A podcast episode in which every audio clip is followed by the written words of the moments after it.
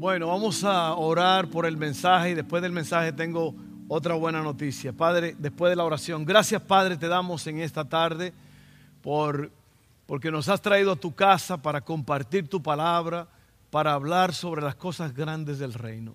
En este momento, bendice este pueblo, bendice Señor al que oye, tanto como al que habla, pero es tu Espíritu Santo el que da la palabra y la lleva hasta los corazones. Así que gracias, gracias en el nombre de Jesús. Amén, amén y amén. Bueno, la buena noticia es que hay dos iglesias en Playa del Carmen que están transmitiendo en vivo. Ahora mismo vamos a dar un aplauso a ellos, que se oiga fuerte. Mi hermano Gilberto López y la iglesia Lugar de Sanidad Riviera Maya, allá en Playa del Carmen. Bendiciones, mi hermano, a ti y a toda la iglesia. Eh, felicidades en su celebración de 12 años. Eh, que Dios siga con ustedes y que Dios sea el que dé el crecimiento. También mis hermanos allá en In-House, Iglesia Lugar de Sanidad en Playa del Carmen, eh, mandamos bendiciones al pastor Antonio y Laura de Jesús y la congregación de allá de In-House que nos están viendo en vivo. Bendiciones a todos ustedes. Otro aplauso para ellos, amén. También, también, también quiero mandar un saludo muy especial a los pastores allá en Cuba, mi hermano Diosmar Lores, su esposa, sus hijos, mi hermano Julio Delfino en Baracoa, eh, eh, mis hermanos en Guantánamo, eh, los pastores que están en esa región, Osvani, tu esposa, tus hijas, hermano Ibrahim, su esposa, los muchachos que nos ayudan allá, Davis, Yuri, todos ustedes, que el Señor le bendiga grandemente. Si se me olvida alguno de ustedes, ya ustedes saben quiénes son. También quiero mandar saludos a mis hermanos allá en República Dominicana, Pantoja, mis hermanos queridísimos eh, Samuel y Rocío. Que Dios le bendiga a ustedes y a la iglesia, lugar de sanidad allá en República Dominicana. Y los que nos ven desde Italia, Venezuela, Colombia, Argentina, Honduras, Panamá, México, todos ustedes, que el Señor les bendiga. Amén, gloria a Dios. Bueno, eso es lo que pasa cuando tú le pides a Dios que te use, empiezan a gente de todos los lugares, es una gran comunión de hermanos y para nosotros es un gran honor. Bueno, vamos a entrar en el mensaje. Hoy día estamos haciendo una pequeña serie de dos semanas basada en la vida del apóstol Pedro yo creo que vamos a aprender muchísimo aquí en este día. Eh, hoy a este mensaje le vamos a llamar aceptando el llamado. Aceptando el llamado. Usted sabe que nosotros somos una, una iglesia que estamos aquí para la comunidad. Incluso somos un lugar de sanidad para un mundo en dolor. Y todos ustedes son llamados a algo grande. Todos. Todos ustedes como, como, como miembros de esta iglesia. Eh, somos, hemos sido llamados para cosas grandes. Y ahorita se lo voy a probar con la palabra de Dios.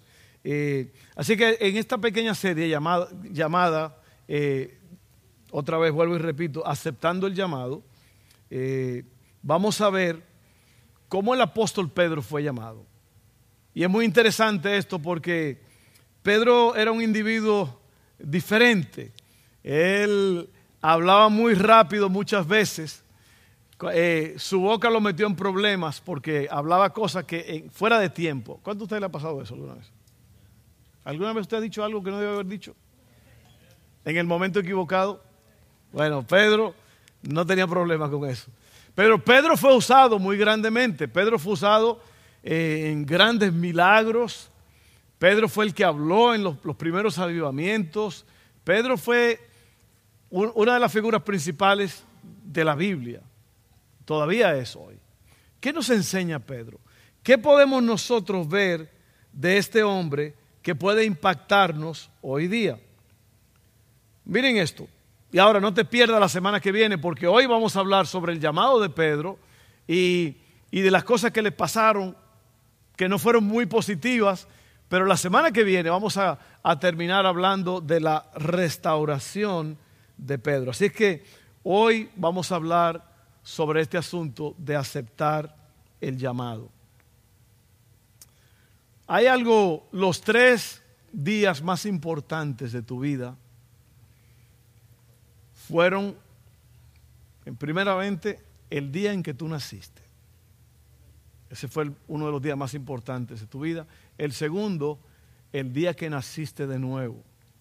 O sea, el día que tú hiciste la paz con Dios y entregaste tu vida al Señor y Él salvó tu alma, creíste en Él, te arrepentiste de tus pecados, ese día es el segundo día más importante. El tercer día más importante es cuando tú descubres para qué naciste. Así que el día que naciste, el día que naciste de nuevo y para qué naciste. Si el diablo no te puede detener de que tú nazcas, y si el diablo no te puede detener de que tú nazcas de nuevo, él va a tratar de detenerte de que tú sepas para qué naciste. Eso se llama propósito. Propósito. ¿Para qué estoy aquí en la tierra? Y por eso hablamos del llamado de Pedro, porque Pedro fue llamado y tú has sido llamado.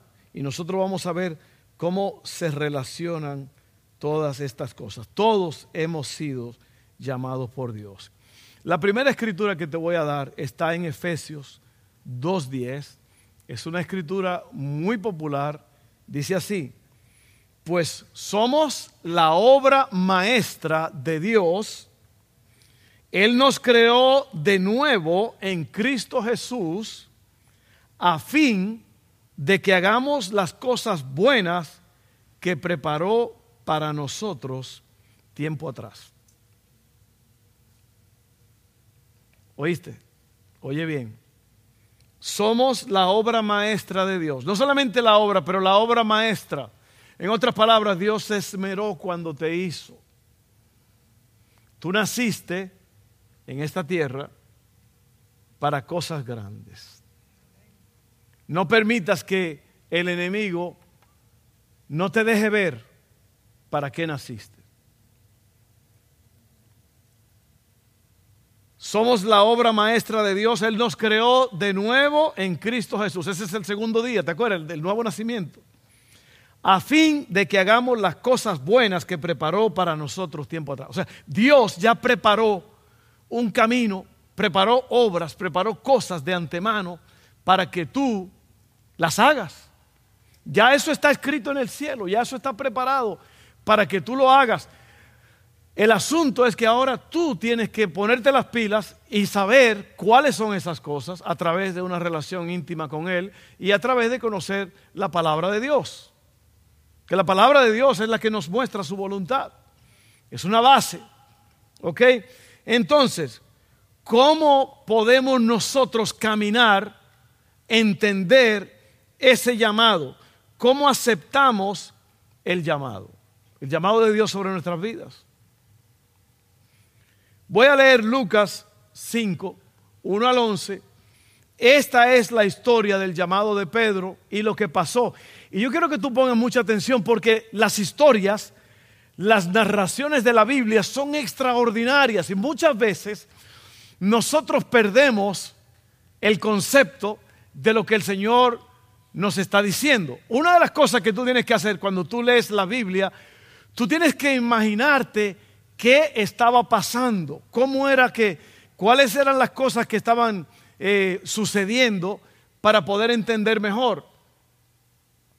Cada día, cuando tú lees la Biblia, tú encuentras cosas nuevas. Mira, es impresionante. Yo leo un, uno de los, le dije que yo leo uno de los libros poéticos cada día salmos, ahora mismo estoy en salmos, y yo leo un salmo diario.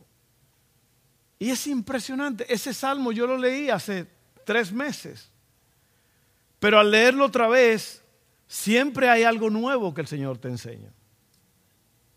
Estoy leyendo también el libro de Mateo, un capítulo diario, y yo encuentro cosas nuevas que yo decía, pero yo, yo no había visto. Hoy estaba yo leyendo en Mateo 11. Y yo decía, pero yo no había visto esto. Porque la Biblia es un libro que se, se, va transformando delante de tus ojos y tú aprendes cosas nuevas y extraordinarias. Cada día es, es fresco. Es extraordinario. ¿Ok? Así vamos, vamos a ver esto. Usa tu imaginación, ¿ok? Cierto día mientras Jesús predicaba en la orilla del mar de Galilea, grandes multitudes se abalanzaban sobre él para escuchar la palabra de Dios. Jesús notó dos barcas vacías en la orilla porque los pescadores las habían dejado mientras lavaban sus redes. ¿Te estás imaginando? ¿Te estás imaginando las dos barcas allí? Están en la orilla, están allí flotando con el agua. Los dueños de la barca están lavando las redes porque estuvieron pescando toda la noche.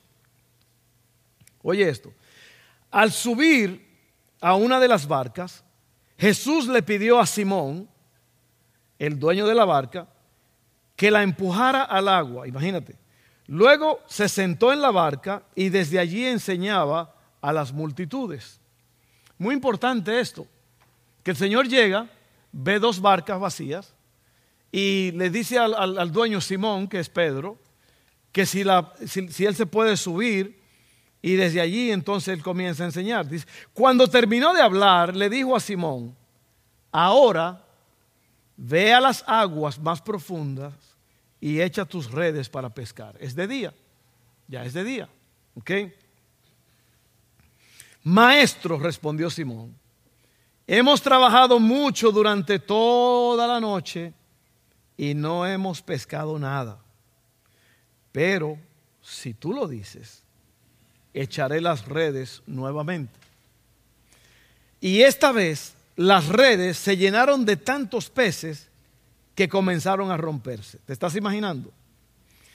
Un grito de auxilio atrajo a los compañeros de la otra barca y pronto las dos barcas estaban llenas de peces y a punto de hundirse. Cuando Simón Pedro se dio cuenta de lo que había sucedido, cayó de rodillas delante de Jesús y le dijo, Señor, por favor, aléjate de mí, soy un hombre tan pecador. Pues estaba muy asombrado por la cantidad de peces que había sacado, al igual que los otros que estaban con él. Yo creo que lo que pasa es que Pedro, en la conversación que, que tuvo con el Señor Jesús, mostró falta de fe y negatividad. Porque nosotros vemos palabras, ¿no? Que lo que pasó, pero hay más cosas que suceden. Incluso la Biblia dice que si, que si las cosas que el Señor Jesús hizo se escribieran, no, no cupieran los, los libros en el mundo. Yo estaba pensando en eso, dice que Jesús le enseñaba. ¿De qué le habrá enseñado ese día? No dice. A lo mejor le repitió el sermón del monte otra vez. Pero Jesús estaba enseñando. Y dice así, seguimos. Sus compañeros Santiago y Juan, hijos de Zebedeo, también estaban asombrados. Jesús respondió a Simón, no tengas miedo. De ahora en adelante pescarás personas. Y en cuanto llegaron a tierra firme, dejaron todo y siguieron a Jesús. Tremendo. Ahí hay tantas cosas que ver.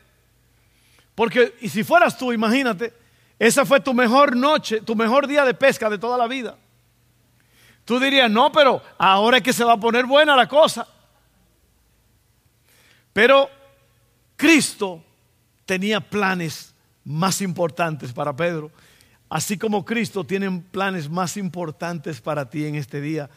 Fue una buena pesca, Pedro. Fue tremendo. No cabían los peces, pero yo tengo planes para ti. Te voy a hacer ahora pescador de personas. Y desde ese día eh, se convirtió en el apóstol Pedro. Tremendo, ¿eh? Y hay tres cosas que tenemos que tener para cuando el Señor nos llame. Ok, tres cosas. La primera es disponibilidad. Tú tienes que estar disponible cuando el Señor te llame. ¿Te das cuenta? Pedro no discutió con el Señor. Pedro no dijo, ¿sabes qué? Mira lo bien que me fue ahora, déjame darle tres meses para agarrar un clavo para pagar la casa, unos ahorritos. No, no habló de nada de eso. Dijo sí y amén. Y dejó todo. En el mejor día de pesca de su vida, dejó todo para seguir al maestro. Tremendo, ¿eh? Disponibilidad. La segunda cosa, cosa que tú tienes que tener es obediencia. Porque no solamente tiene uno que estar disponible, uno tiene que ser obediente para seguir esa disponibilidad. Y luego, el último punto es entrega. Tiene que haber una entrega, un compromiso. Y te voy a hablar de estas tres cosas rápidamente. Lo primero que Dios necesita de nosotros para que podamos caminar con Él en nuestro llamado es disponibilidad. Él nos pregunta, Él nos pregunta, ¿estás disponible? Y yo te hago esa pregunta a ti en este día, ¿estás disponible para el Señor?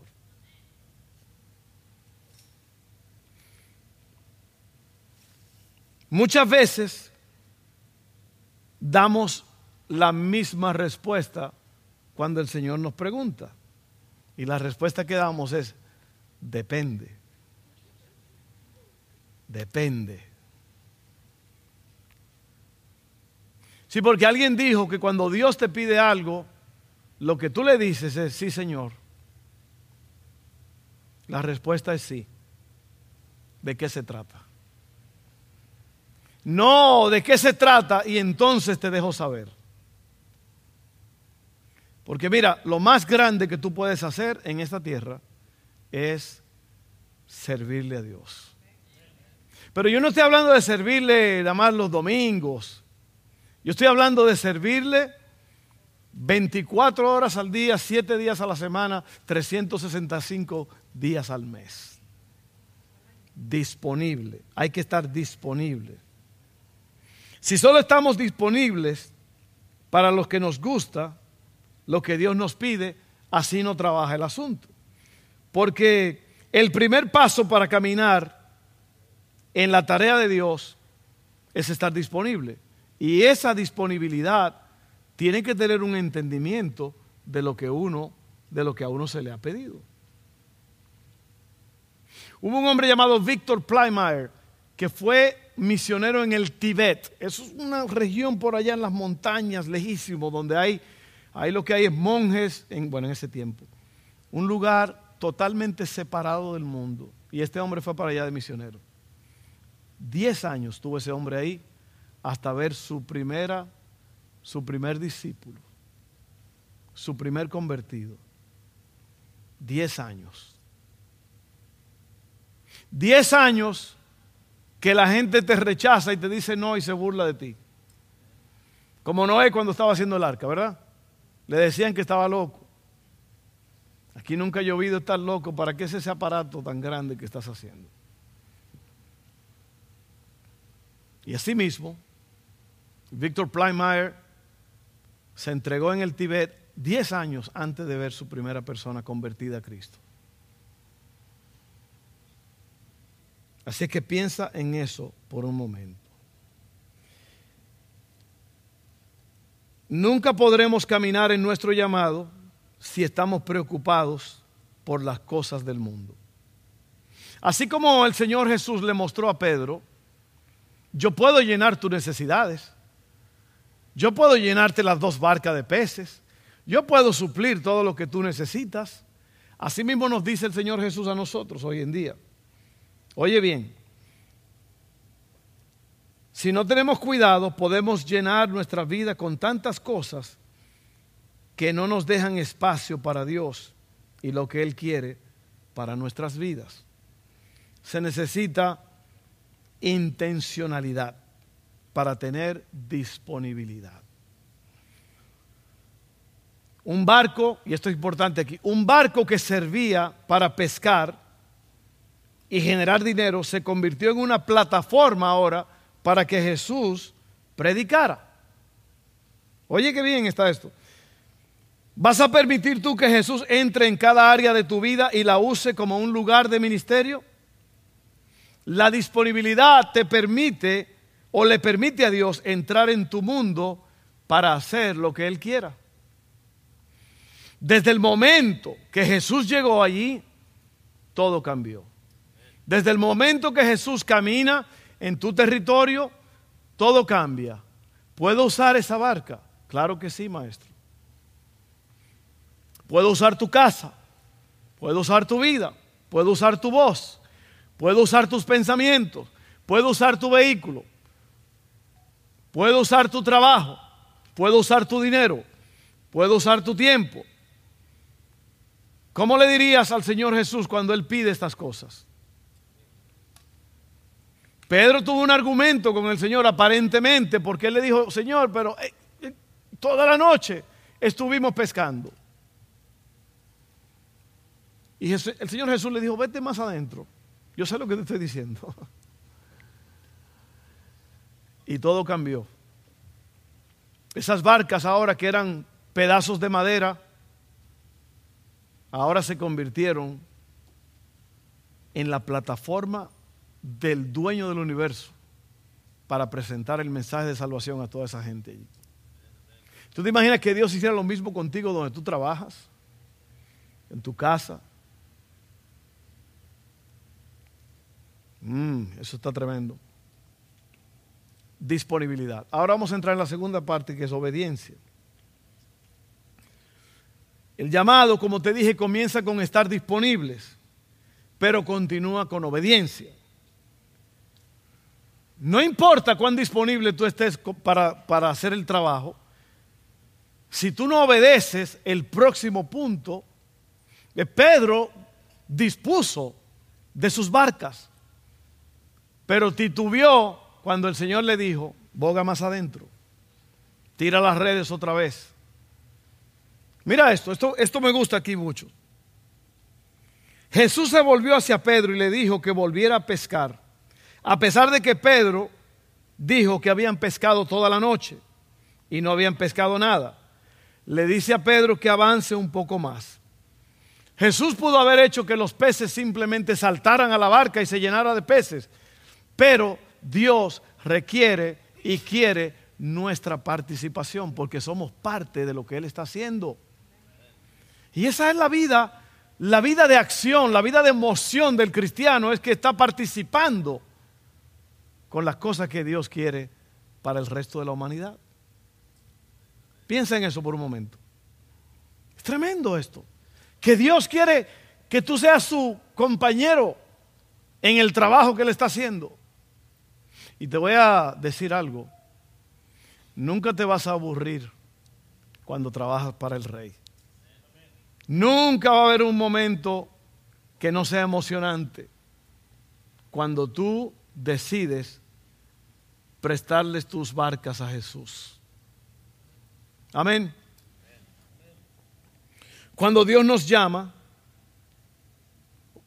debemos obedecer lo que Él dice, incluso cuando no tiene sentido. La obediencia muchas veces no tiene sentido, por lo que la obediencia requiere confianza. Cuando mi esposa y yo vinimos a esta región, en el año 1987. Nosotros sentimos el llamado, averiguamos, tratamos de entrar en una universidad allá en Texas, no se pudo. Tratamos aquí, la universidad, una cristiana aquí, eh, se abrieron las puertas y nosotros vinimos en un carrito Nissan Stanza del 1982, que era del abuelito de, de Missy y lo heredamos nosotros, ese carrito. Digo, no lo heredamos así que lo heredamos, tuvimos que hacer los pagos hasta que se pagó, porque el abuelito murió y nosotros nos hicimos dueños del carro. Y en ese carrito vinimos para acá a estudiar, dejamos todo. Los pastores de allá trataron de convencernos de que no viniéramos. No, aquí están trabajando, aquí. Pero nosotros sabíamos que Dios tenía algo más grande. O sea, algo diferente y vinimos para acá. Llegamos aquí y todo estuvo muy bien, nos inscribimos en la universidad, muy bonito todo. Eh, ya cuando terminamos todo decidimos ir de regreso para Texas a buscar nuestras cositas que no habían de ser muchas, como dijo Cantín. No, no eran muchas. Fuimos y saliendo aquí, cruzando el Mississippi, el puente, aquí ya para, agarramos el Highway 1, allí en, en, Port Allen. El carro hizo disque mmm, y no cambiaba de primera. La transmisión se fue a pique. Obediencia. No tiene sentido. Llegamos hasta acá y ahora, ¿de verdad, Señor? Tuvimos que devolvernos. Vino un camión, se llevó. Nosotros no teníamos ni un peso en ese tiempo. Todavía. no. pero en ese tiempo nada, no teníamos nada.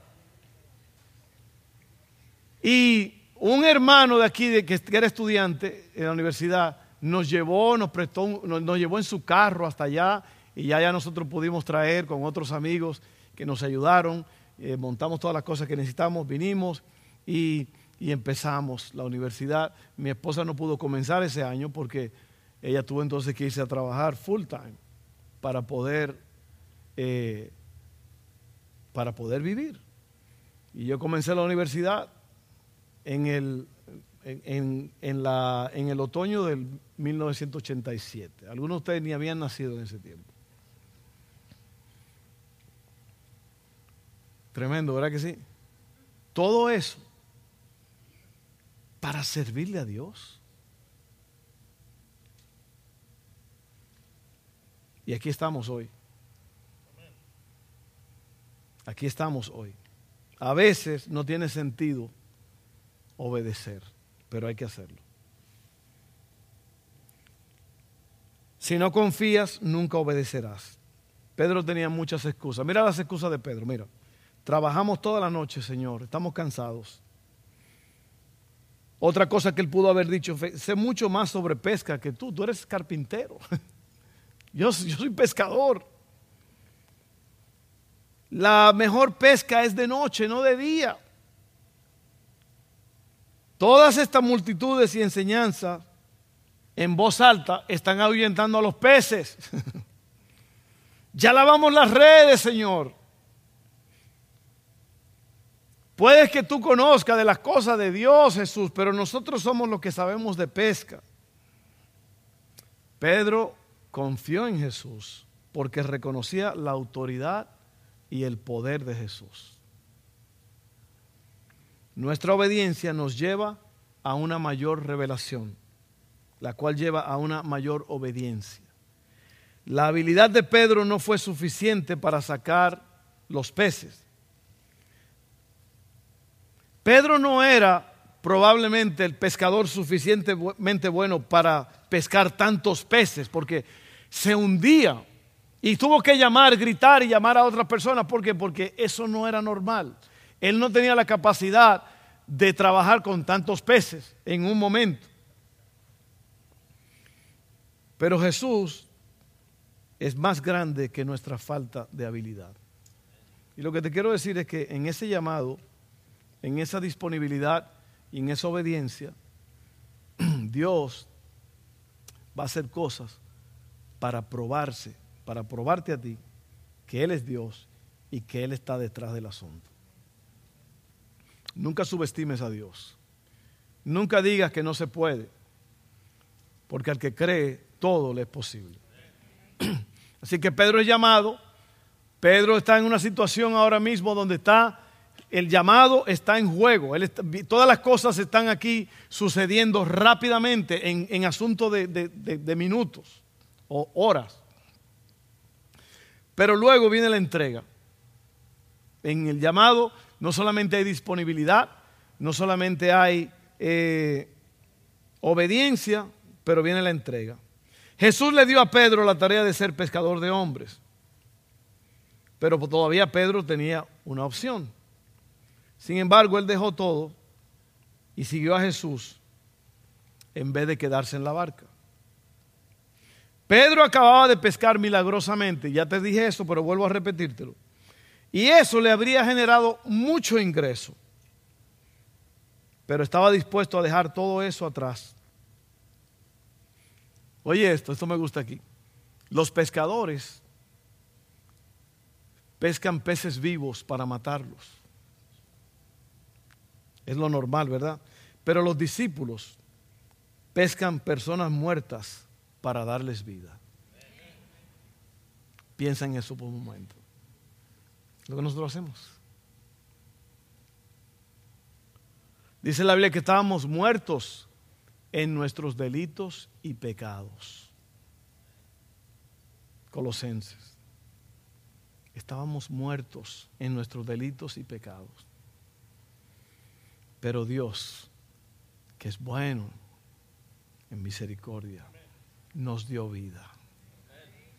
Qué grande es el Señor. Entonces, seguir representa dejar todo esto atrás para abrazar lo que Jesús ahora tiene para nosotros. Y ahora yo te comparo esta historia con la historia del joven rico. El joven rico vino donde Jesús y le dijo, maestro, ¿qué debo de hacer para heredar la vida eterna? El Señor le dijo, guarda los mandamientos. Ve, él, vino y él estaba disponible. Él estaba disponible porque él vino y lanzó la, la, conversación. Y el Señor le dice, esto es lo que hay que hacer. Y él dice, yo he hecho todo eso desde mi juventud. Obediencia, obedeció. Pero le faltó el tercero, entrega. Allí el, el, Señor Jesús le dice, ah, ok, entonces ve y vende lo que tienes y dáselo a los pobres. El Señor Jesús no le dice eso a todos los discípulos, pero se lo dijo al joven rico. ¿Por qué? Porque Jesús trabaja con nosotros personalmente. Yo no estoy, yo no estoy pasando lo que tú estás pasando. Yo no nací donde tú naciste. Somos diferentes, así que Dios trata con nosotros de forma diferente. Lo que Dios está tratando conmigo, probablemente no lo está tratando contigo. Y el joven rico, personalmente Jesús sabía hacia dónde iba la conversación y le dijo, ok, estás disponible, has obedecido, pero ahora haz el compromiso. Ve y vende todo lo que tienes y dáselo a los pobres. ¿Y sabe lo que hizo el joven rico? Se fue. Dijo, no, no, no, así no le faltó el compromiso. Pedro se metió de lleno. Pedro estuvo disponible. Pedro obedeció y Pedro se comprometió. Se entregó. Oye bien, el barco representa lo cómodo, lo normal, lo familiar y lo seguro. Seguir representa dejar todo eso atrás para abrazar lo que Jesús tiene para nosotros. Ya te, leí eso. El joven rico estaba disponible, él vino a Jesús, fue obediente, hizo todo lo que decía la ley, pero no se entregó. Y por eso se lo perdió. Para caminar en el llamado de Dios, debemos dejar todo lo demás atrás. El llamado el llamado, el llamado. Dios te está llamando a ti. Ya Él me llamó a mí, a mi esposa nos llamó y nosotros dijimos que sí y aquí estamos. Estuvimos disponibles, obedecimos y nos comprometimos. Y Dios está haciendo lo mismo contigo. Te voy a leer esta escritura y termino aquí. Hebreos 12, 1. Dice, por lo tanto, ya que estamos rodeados por una enorme multitud de testigos de la vida de fe, quitémonos todo peso que nos asedia, que nos impide comer, correr, perdón, especialmente el pecado que tan fácilmente nos hace tropezar. Y corramos con perseverancia la carrera que Dios nos ha puesto por delante. ¿Te comprometerías en esta tarde? es que no hay otra opción. Esto es o comprometerse o volver a la pesca. Y en la pesca no había mucho. ¿Tú sabías que el nombre de Pedro va a estar escrito en una de las puertas que están hechas de, una sola perla el nombre de Pedro va a estar en la Nueva Jerusalén, en el cielo. El nombre de Pedro va a estar escrito allí. porque dejó las barcas para seguir al rey. Yo no sé si tú sabes lo grande que es eso, te lo voy a explicar otra vez. La, la, ciudad está rodeada de un muro y tiene doce puertas, que son los nombres de los doce apóstoles. El nombre de Pedro está incluido allí en una de esas puertas que son una perla sólida. Dice que las puertas están hechas de perla, una perla sólida. Y el nombre del apóstol Pedro está allí. Porque Pedro decidió dejar las barcas, dejar la pesca humana y pescar hombres, personas. Déjame ponértelo de una forma más moderna hoy día. ¿Qué es lo que, cuál es el peso que te asedia? Y este es el, esta es la dificultad de, de seguir a Cristo, que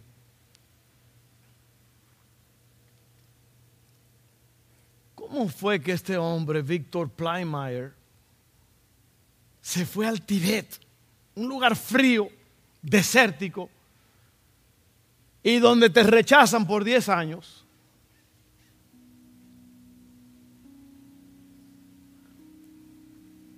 Ahí, ahí hay algo grande, que es lo que nos falta a muchos. Y es la relación íntima con Dios.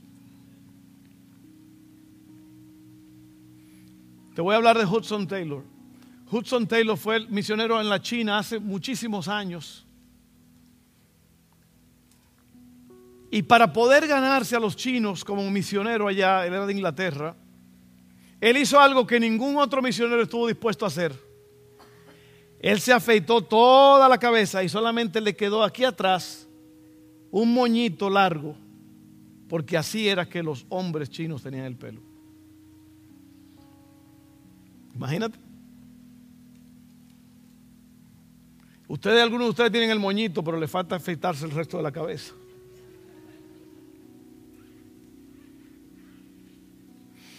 Y a mí me gusta mucho estudiar estos hombres de Dios que cambiaron el mundo y que siguen cambiando el mundo, pero nadie sabe de ellos.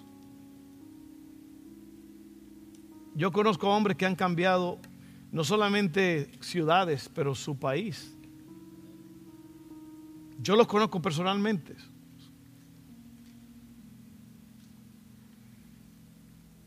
Y Dios te está extendiendo la invitación a ti, te está diciendo hoy, estás disponible vas a obedecer, te comprometes. Porque, ¿de qué te sirve tener cosas en esta vida? Tener cosas o cositas y perder el enfoque de lo más importante y lo más grande que es la vida eterna. Y cuando yo estoy hablando de esto, yo no estoy hablando de, tu vida eterna, yo estoy hablando de la vida eterna de otros, porque ya tú estás aquí, a lo mejor tú eres ya creyente, eres salvo. Y yo no te estoy diciendo que tú vengas, porque sabe que mucha gente cree que el llamado es para el pastor, para los líderes de la iglesia, para esto. Para... No, no, no, dice la Biblia allí en, en Efesios 2.10 que somos creados por Él, somos la obra maestra de Dios, creados para buenas cosas, buenas obras que Dios preparó de antemano para todos. Dios te va a usar donde tú estés. Préstale las barcas al Señor. Dale tu casa al Señor. Dale tu carro al Señor. Dale tu bicicleta al Señor. Yo no digo eso jugando, mire, hay lugares, países donde la, la gente tiene una bicicleta. Si la tienen. Un pastor en Cuba me dijo que él manejaba en, su bicicleta. Nosotros fuimos en carro y yo no sé cómo él lo hacía. Él iba en la bicicleta con su esposa y dos hijos, creo que tenía cuatro hijos, pero en ese tiempo tenían dos y se iban por un lugar por allá, por, un monte, por una, una, carreterita que había de un caminito. Ahí se iban horas en el camino de noche. Él terminaba de trabajar viernes y en la noche se iban a ese lugar a ministrar, a predicar el sábado y domingo. Y ya el domingo en la noche tenían que regresar otra vez para estar en el trabajo. Por lo menos tener una bicicleta. Así que yo te, yo te quiero desafiar en esta mañana, en esta tarde. Te comprometes con Dios a estar disponible, obedecerlo y entregarte. Yo lo hice. No me arrepiento. Es más, cada mañana cuando yo me levanto, eso es lo que yo pienso. ¿Cómo va? ¿Qué vamos a hacer, Señor, hoy? Úsame, háblame, enséñame. Amén. Vamos a orar. Padre, gracias te damos en esta tarde. Gracias, Padre, gracias por, porque es mucho más grande de lo que pensamos. Va mucho más allá de nuestra imaginación, Señor. Un hombre simple, pescador, hoy o ya está listo su nombre en una de las puertas de la Nueva Jerusalén. Y quién sabe, Señor, lo que tú tienes para nosotros si nosotros decimos que sí. Así que en esta tarde yo digo sí. Y la congregación dice sí. Sí, Señor. La respuesta es sí al llamado. Dinos de qué se trata. Y estamos ready, listos. En el nombre de Jesús. Amén, amén, amén, amén.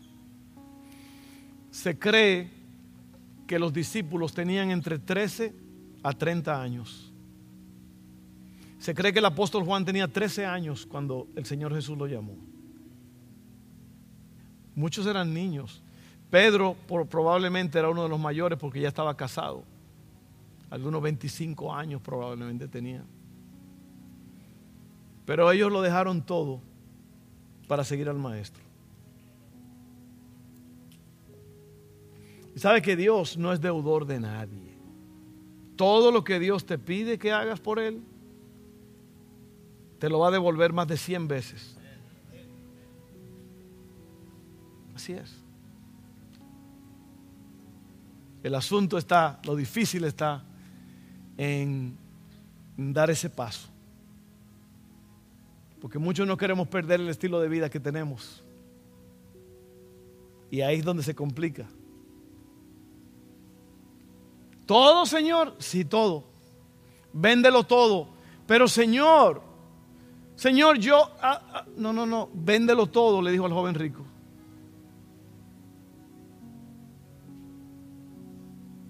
Yo dije esto en días pasados y vuelvo y te lo repito. ¿Qué si lo que el Señor tiene para ti es en un lugar donde nadie te ve, donde nadie te puede aplaudir, ni darte palmaditas en la espalda, que tú tengas que atender a una persona que está enferma allí, hasta que esa persona se vaya de este mundo, tu deber es nada más alimentarlo, hacerle comida y nadie sabe lo que tú estás haciendo si el Señor te llama a hacer eso. Ve, eso, eso es lo difícil. Porque uno no sabe a qué Dios está llamando a uno. ¿Qué iba a pensar Víctor? Que lo iban a llamar allá, al Tibet.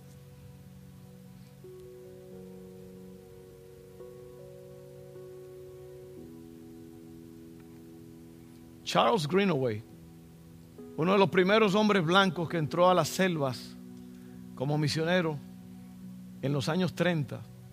Mi esposa fue secretaria de él, nosotros lo conocimos, ya él murió hace tiempo. Pero él se fue y él estuvo allá en esa, en esa, entre esas tribus. Esa gente ni hablaban el idioma ni nada, todo era por señas.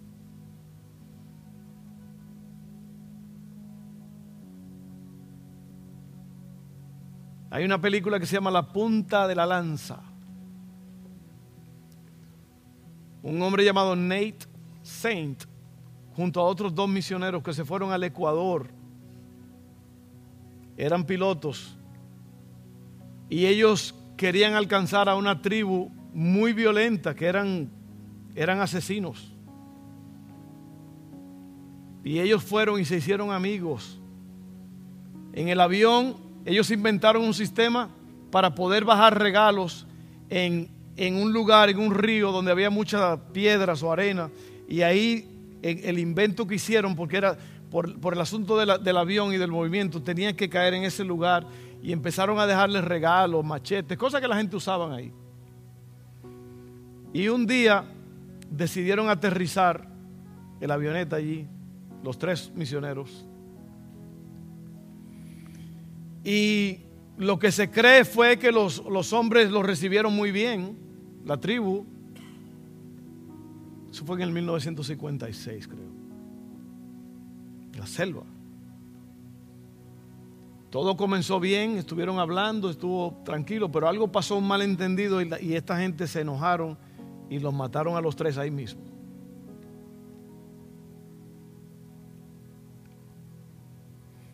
Elizabeth Elliot, que era la esposa de Jim Elliot, el misionero principal allí, regresó a los Estados Unidos por todo lo que estaba pasando y volvió otra vez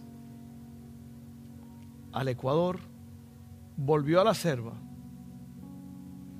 y ella bautizó al guerrero que mató a su esposa. Les habló de Cristo. Hoy en día casi toda la tribu esa es, creyente. Y ella lo trajo aquí a los Estados Unidos. Vea la película, La punta de la lanza. The End of the Spear. Para que usted vea que Dios tiene grandes planes para nosotros. Ay, no, pasó, yo no quiero que me maten en la selva. Yo no sé. Yo no sé. Pero lo importante es, el honor más grande del universo es decirle sí al Señor. Y sea lo que sea que Él te diga que hagas, la vida en esta tierra es muy corta. Pero en la eternidad vas a tener una recompensa que nunca se acaba. Amén. Déjeme hacer una oración ahora porque a lo mejor hay alguien aquí que en todo este proceso no ha entendido el reino de Dios, no ha dado su vida al Señor Jesús. Señor Jesús vino a morir en la cruz del Calvario para tomar nuestro lugar y salvarnos. Pero para que esa salvación tenga lugar, la persona tiene que hacer dos cosas. Creer en Jesucristo y arrepentirse de sus pecados. Y haciendo esas dos cosas, hace una confesión con la boca de aceptar a Jesucristo. O más bien que Jesucristo te acepte a ti. Y así obtienes la vida eterna. Así dice la Biblia.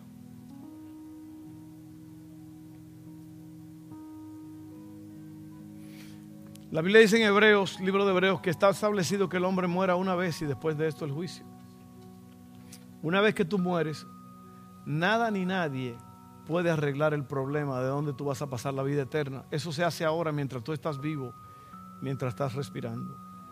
Por eso yo quiero que tú hagas esta oración conmigo, todos juntos. Padre, yo creo en Jesús.